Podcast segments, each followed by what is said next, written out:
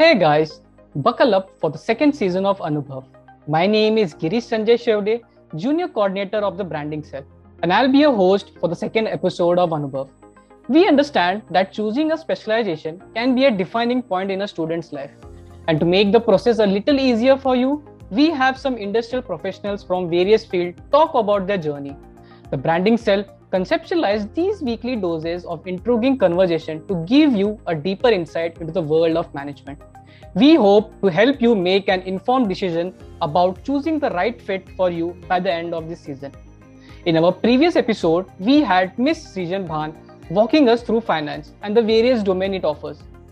If you haven't listened to the first season of Anubhav, I would highly recommend you to give it a listen as well. Let's jump into a weekly dose of the podcast. Today on the show, I would like to welcome our guest, Mr. Daniel Picardio. Daniel is the former head of compensation and benefits of Fidelity Investment India. He has approximately 17 plus years of industrial experience in human resource, mainly in the areas of compensation, benefits, and wellness. Prior to Fidelity, Daniel has worked with organizations such as Target Corporation, HP, Aon Consulting, Dell, and KPMG. He is based in Bangalore and currently on a caregiving career break. Today, sir will be walking us through his journey in the field of human resources and talk about the multiple career avenues it offers. I welcome you, sir. Thank you. Thanks for having me. So, starting with the question Was getting a job in the field of human resources always your plan? What motivated you? Um, so, Girish, unfortunately, I don't have an inspiring answer for this uh, this question.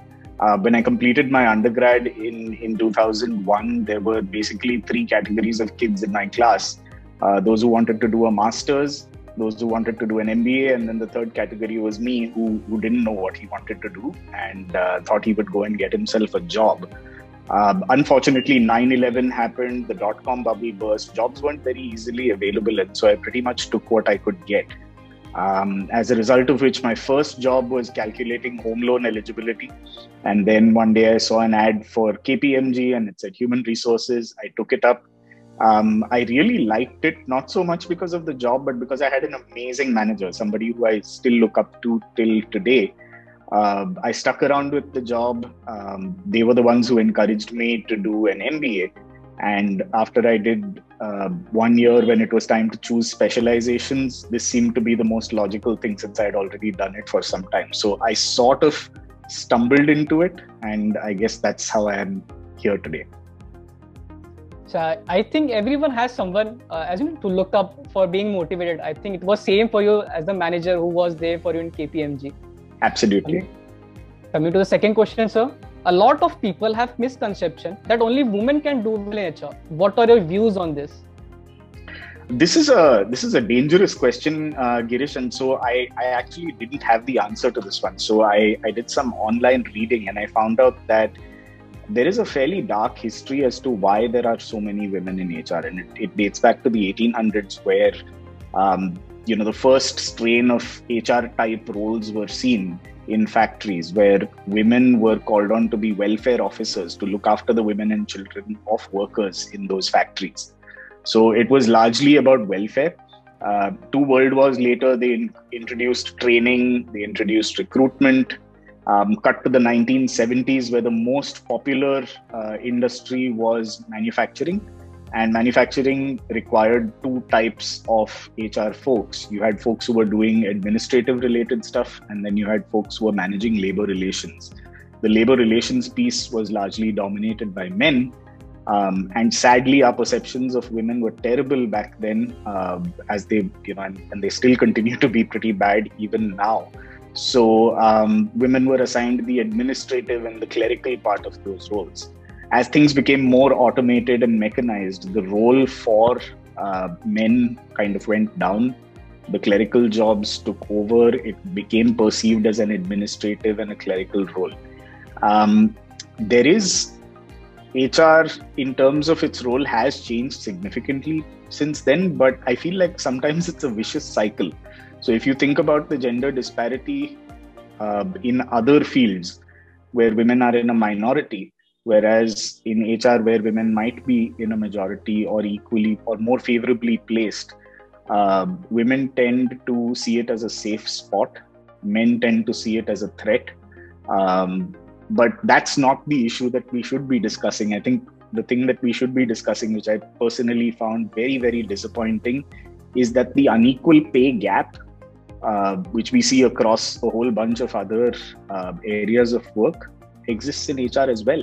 Um, in fact, the statistics show that men um, in the US, for example, make about 35 to 40% more than women if you put all of the career levels together and they average it out. And so that's the issue that we really need to resolve.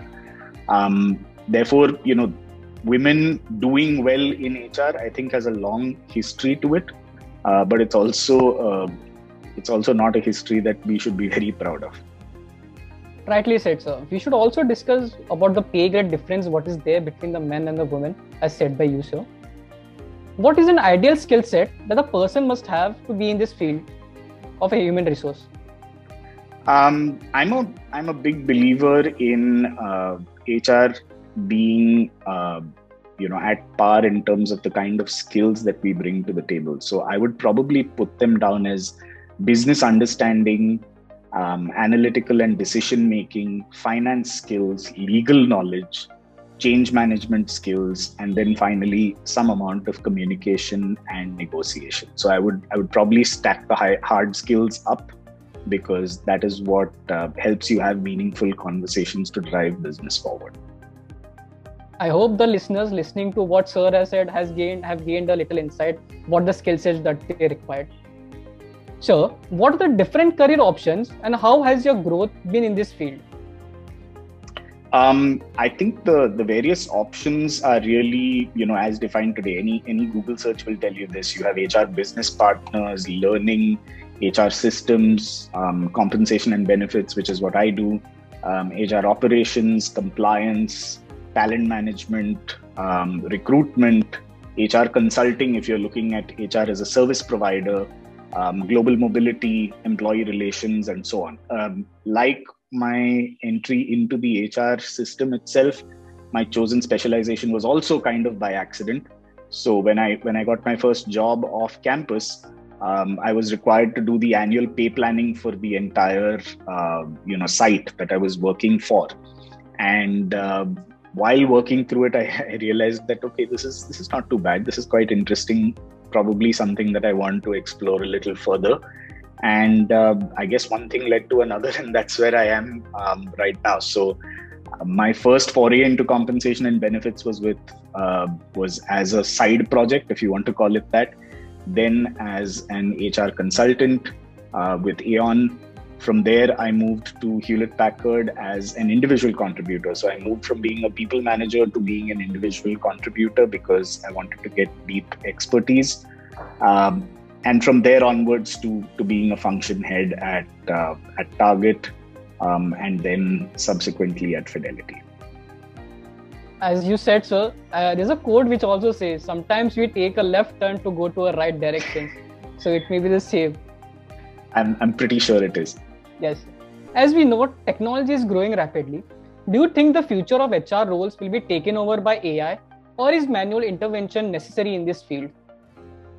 So, I don't think this question is pertinent to HR itself. Uh, my views are fairly simple. AI is a tool um, or a machine, and it cannot be an end game itself because that, that ends up being uh, disastrous if you remember the Terminator series, you know how disastrous it can be.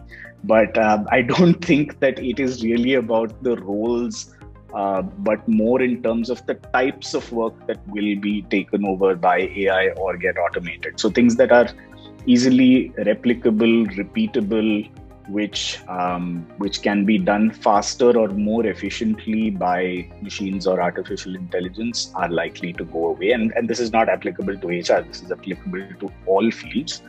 Whereas specifically within hr if you think about things like engagement if you think about executive coaching if you think about making that final hiring decision where um, it's not just what the data shows you but it's what you make of that data and the individual um, conflict management, uh, social perceptiveness. These are these are not things that um, I believe AI will be able to replace, and so those elements of the role are likely to stay where they are. rightly said. So, uh, since we can say that AI will be making our job easier, it will not it will not be able to possible for the AI to maintain the human and human relationship what the AI can do. Absolutely, absolutely. Sir, is it a myth that you have been an extrovert or people's person to be an HR professional? the the short answer is I believe it's a myth um, because I'm neither of those those people. So I'm just drawing from my own example. But um, we're in an age where companies that have the best people are the ones that are winning. Um, so the emphasis is really on hiring great people, identifying who those stars are, pushing those stars to get your business results together. Um, if you take the example of technology, technology keeps you know the systems running. Finance keeps the capital well invested. So why is really HR failing or HR looking at things like extroversion and people's person, etc., as uh, def- definers or definitions of success?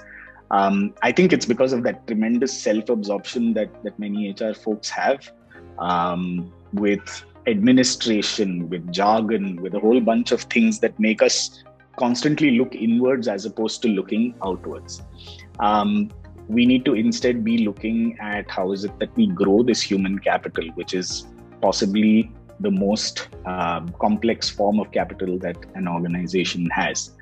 Um, I'm going to pull up some stats. I'm going to be reading out a little bit. I may not be looking into the camera, but if you look at some hard data, um, when HR professionals were asked what courses would make them successful in HR, 83% said communication, 71% said employment law, 66% said business ethics.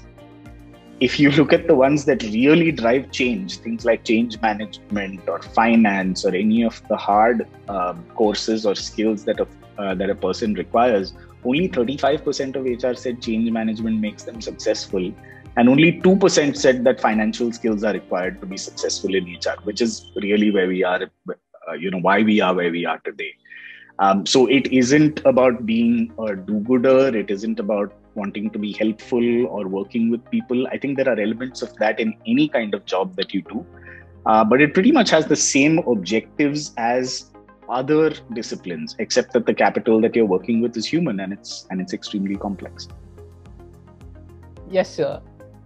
So uh, we know that you're now now on a career break but before when you're doing a job how did you maintain a work life balance I, I think I did a terrible job at it. It's still work in progress, but uh, during my off days, I, I liked to uh, to wind down by by listening to music or playing badminton or cooking.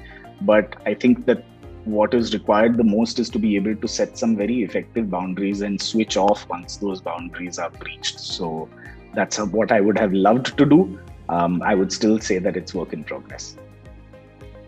So the next question would be like you will be asking to the candidates, and now I'll be asking the same question, sir. Where do you see yourself in five years?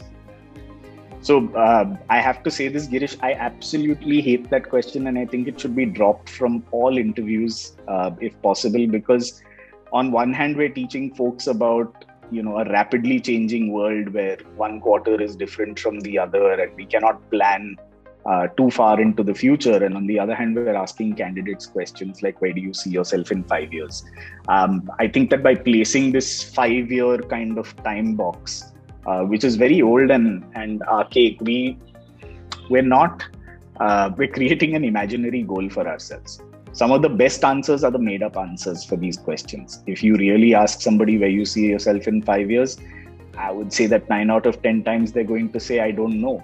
Or they're probably going to say, well, I hope to see myself on a beach somewhere um, with, uh, you know, with a nice tall, cool drink in my hand, uh, not doing anything.